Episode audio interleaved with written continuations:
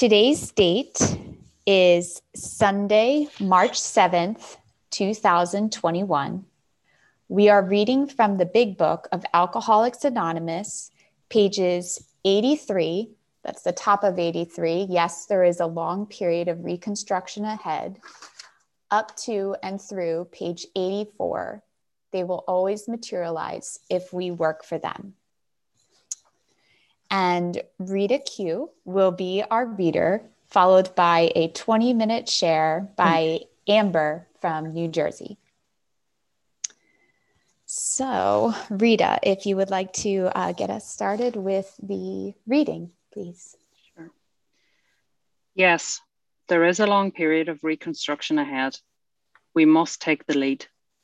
A remorseful mumbling that we are sorry won't fill the bill at all. We ought to sit down with the family and frankly analyse the past as we now see it, being very careful not to criticise them. Their defects may be glaring, but the chances are that our own actions are partly responsible. So we clean house with the family, asking each morning in meditation that our Creator show us a way of patience, tolerance, kindliness, and love. The spiritual life is not a theory, we have to live it. Unless one's family express a desire to live upon spiritual principles, we think we ought to not, not to urge them. We should not talk incessantly to them about spiritual matters. They will change in time. Our behavior will convince them more than our words. We must remember that 10 or 20 years of drunkenness would make a skeptic out of anyone. There may be some wrongs we can never fully right. We don't worry about them if we can honestly say so to ourselves that we would right them if we could. Some people cannot be seen. We send them an honest letter. And there may be a valid reason for postponement in some cases but we don't delay if it can be avoided. We should be sensible, tactful, considerate, and humble without being servile or scraping. As God's people, we stand on our feet. We don't crawl before anyone. If we are painstaking about this phase of our development, we will be amazed before we are halfway through. We are going to know a new freedom and a new happiness. We will not regret the past nor wish to shut the door on it. We will comprehend the word serenity and we will know peace, no matter how, how far down the scale we have gone. We will see how our experience can benefit others. That feeling of uselessness and self pity will dis- disappear. We will lose interest in selfish things and gain interest in our fellows. Self seeking will slip away. Our whole attitude and outlook upon life will change. Fear of people and of economic insecurity will leave us. We will intuitively know how to handle situations that used to baffle us. We will suddenly realize that God is doing for us what we could not do for ourselves. Are these extravagant promises? We think not. They are being fulfilled among us, sometimes quickly, sometimes slowly. They will always materialize if we work for them. Pass. Thank you, Rita, for your service. And now um, it's my pleasure to introduce uh, Amber from New Jersey. She will be sharing with us her experience, strength, and hope, focusing on um, this part of the text. Hey, everybody. My name is Amber, and I am a compulsive overeater from New Jersey. And grateful to be here and feeling super nervous. And um, just wanted to put that out there. So my abstinence date is um, November 16th of last year. Um, everything's such a blur with the craziness with the COVID and everything. Um, but I got abstinent last November. And um, one month later, I lost my job and my whole world turned upside down. And that, I, you know, oh, if I could just get abstinent, life would be perfect, you know um, if I could just lose some weight, life would be perfect, right? And then my whole world got turned upside down. And, um, you know, I'm trying to figure out which way to go here. I guess I could talk a little bit about like qualifying for this program and how I'm a food ag and everything. Um, you know, my relationship with food has, I can have early memories as the age of like six. Like I would always hide when I ate um, I would hide. And I didn't get like criticism from family members, but for whatever reason, I would hide. I had a lot of shame and I would just eat and eat and eat and eat. And um, I just, you know, it's just, that's how, that's how I ate. I always had a strange relationship with food. Um, my top weight was like 230. And um, right now I'm maintaining, it's about like 56 pound weight loss um, for over a year and a couple months. My, um, my story in Overeaters Anonymous, I was in and out a lot. I I am also 12 years sober in another fellowship. Um, my very first 12 step meeting was Overeaters Anonymous, and I can tell you how I got there. I was at a family function eating a big Italian dinner, and um, there was a person there who had a paper bag with her own food. And me being a food addict, I'm like, nosy. Well, what's she eating? Well, why she got a paper bag? well what's what's on her plate you know how we are like and i'm like real curious and nosy about what this girl's doing like why isn't she eating like us and so of course at the end of the dinner i had to approach her and say like what's up like why didn't you eat the pasta dinner that we had and like what are you eating and like what's like you know being nosy and um she started to share with me about like food addiction and that she was recovering from food addiction and that she has to bring her own food and she had certain allergies when she would put certain things in her body and then she felt like she couldn't stop once she started. And then it was this constant battle of like trying to put it down and like this struggle and this back and forth. And it was like she was speaking my language like i immediately identified you know? And um, it's so important for us uh, addicts food addicts or any addict like sometimes we feel like we're all alone like nobody can understand us and it's like that identification piece like was a like planted a seed you know it um was like a little bit of freedom like oh my god i'm not so different. There's somebody else that feels like this. So i started to go to oa and um a few months in you know, as I was doing step one getting honest about my life and the things I was doing, you know, I had a pretty bad drug problem and pretty bad alcohol problem and she kind of called me on my stuff and I got pissed off, of course, in denial and I, I walked away. And then, um, so, you know, I got sober, like I, my whole story in there, there's a whole story there, but, you know, I ended up, um, cleaning that area of my life and getting recovery and transformation and that that story is pretty drastic. So like the food addiction i i had struggled with like is this really a disease? You know um and it kept me in the food for a long time. And i have to say like uh right before this current abstinence i was on a binge and i was bouncing from store to store and I got pulled over by the police and I got a ticket and um, I was speeding, but I was rushing and I was rushing because I was binging and I was in the disease and my life was unmanageable. And, you know, and that kind of opened my eyes. Like, I was like, damn, like now the police are involved in my food addiction. Like that part of my life is long gone. That's like 12 years ago. Like the police are here. Like what, you know, and um, I mean, there's emotional bottoms and stuff too, and I've hit them. And I, I, don't know, by the grace of God, whatever. It it was like we walk into the wall and then boom, our eyes are open. You know, started to take it a little more serious, and I started to do in this program like what I did in my other program, like go to any length and you know take it like serious. And um, I have the gift of recovery today. You know, I put the I, of course, like I, not me, God um, remove the obsession and he put people in my life to walk me through and guide me. Um so like i said um i when i i was like one month abstinent and I, I lost my job. Um i'm a single parent and i'm an only parent. Like there's no other parent to get my back you know um and i lose my job i lose my health insurance you know, a couple months later, COVID hits. I'm struggling and trying to get health insurance to cover our family, you know, and I'm like, what, like, are you kidding me? You know? And um, I was ended up being out of work for eight months. And my daughter was, she was, uh, was she three at that time? She, she's little, she's four now and um, almost five. And through that time off, I put all my energy into recovery.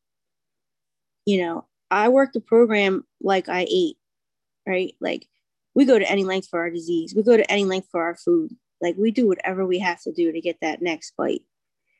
And I took that and I did that in my food program.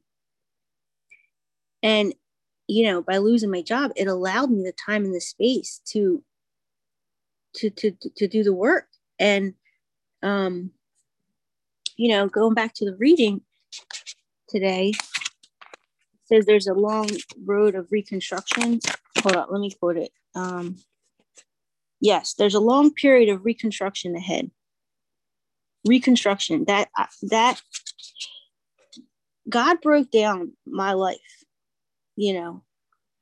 Um, I I have licenses, I have master degree, I have I have a profession, you know. I really rebuilt my life, and I stood on that stuff, right?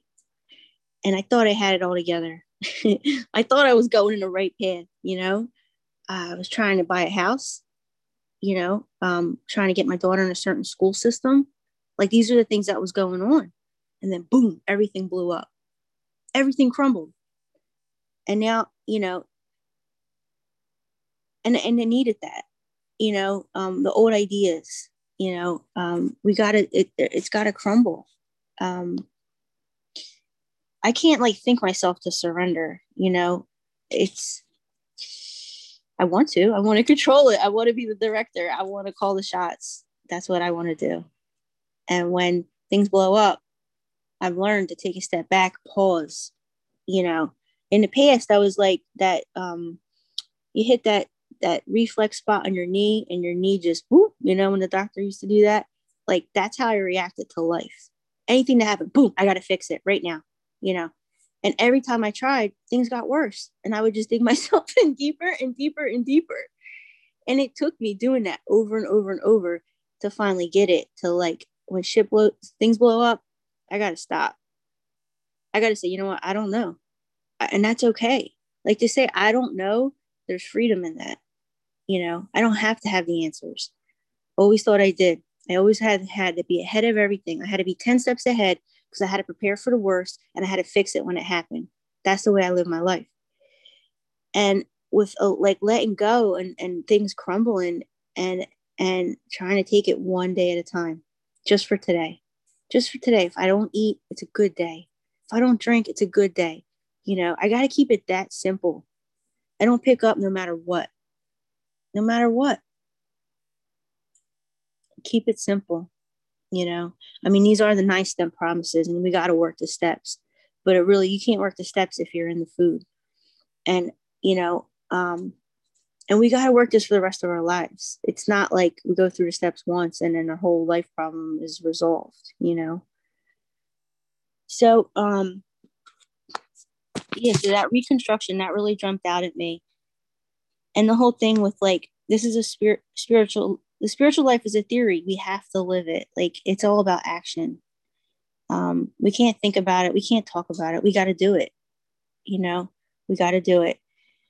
Um, the whole family thing i mean i've been in 12 step program for 12 years and my family watched me transform my life and they're like it took them a while. Aren't you done with the meetings can't you know aren't you done with that meeting?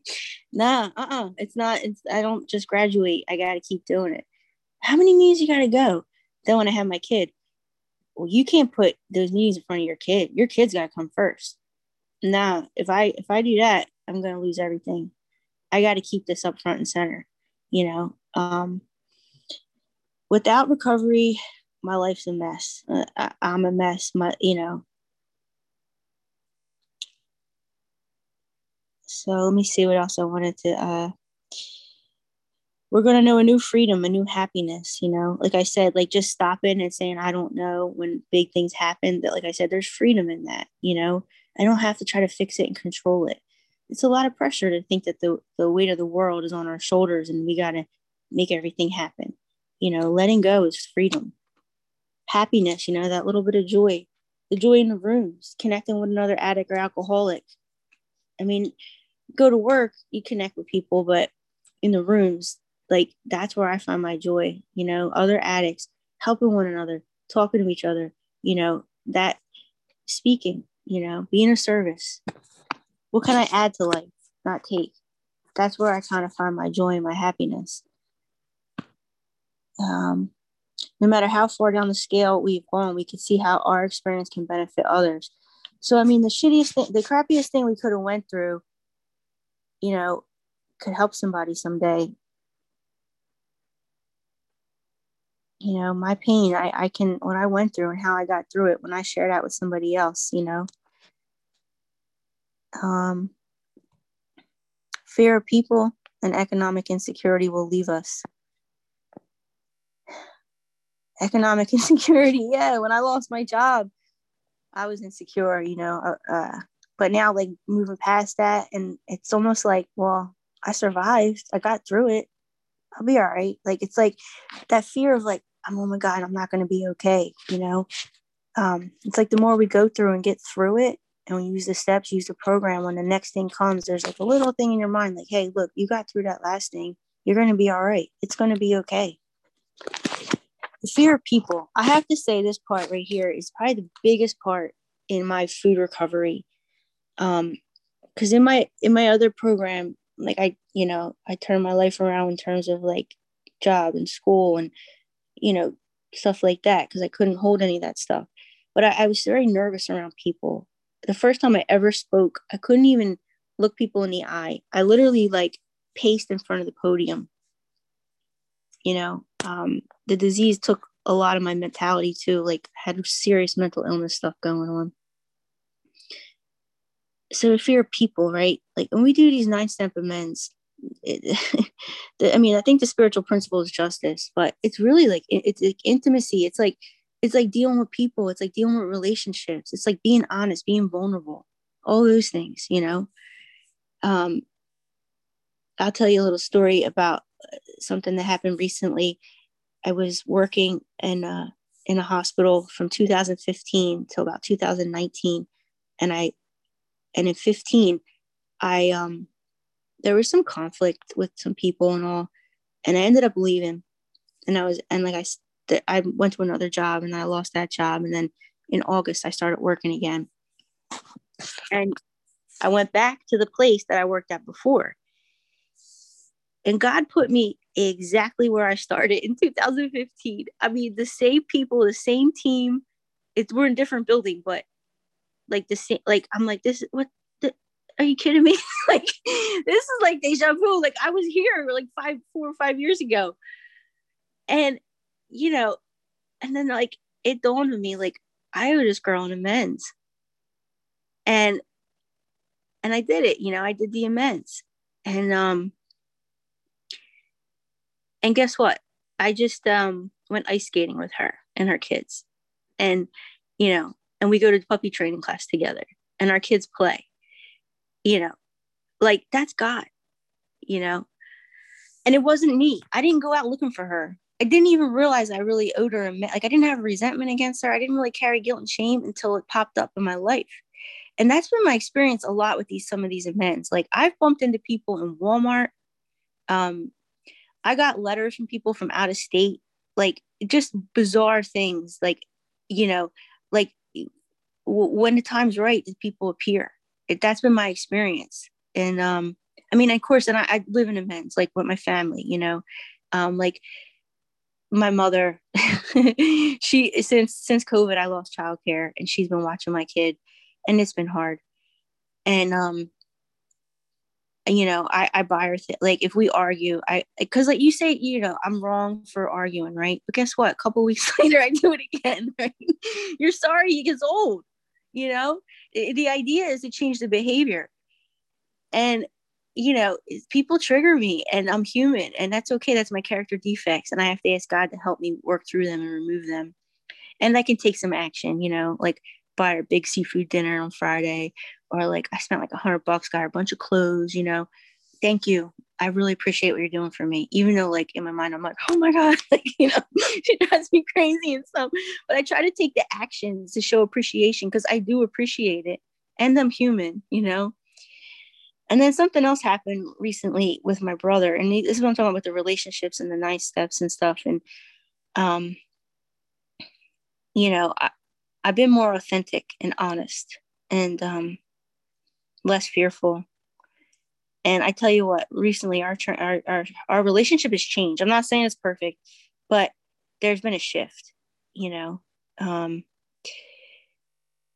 I, I I can't remember, you know, what did I say to him? I said, you know, I never really appreciate all the things that you did do for me, and I want you to know that I do. You know, I see it now and I appreciate it because when I was young, grown like I used to live with them, and they, you know, there's some things that they really came through for with me, and then I'm over here resentful that you know they're not this, they're not that, they're not and then getting recovered and starting to come back to being more sane and working the program and being on good spiritual ground you start to see the truth a little bit and you know and then you can and, and so i said that to him and our relationship has shifted. Like it's on a more honest level. We're we're connect i mean it's not perfect but it's better. And that's the fear of people right? I was just so scared of people.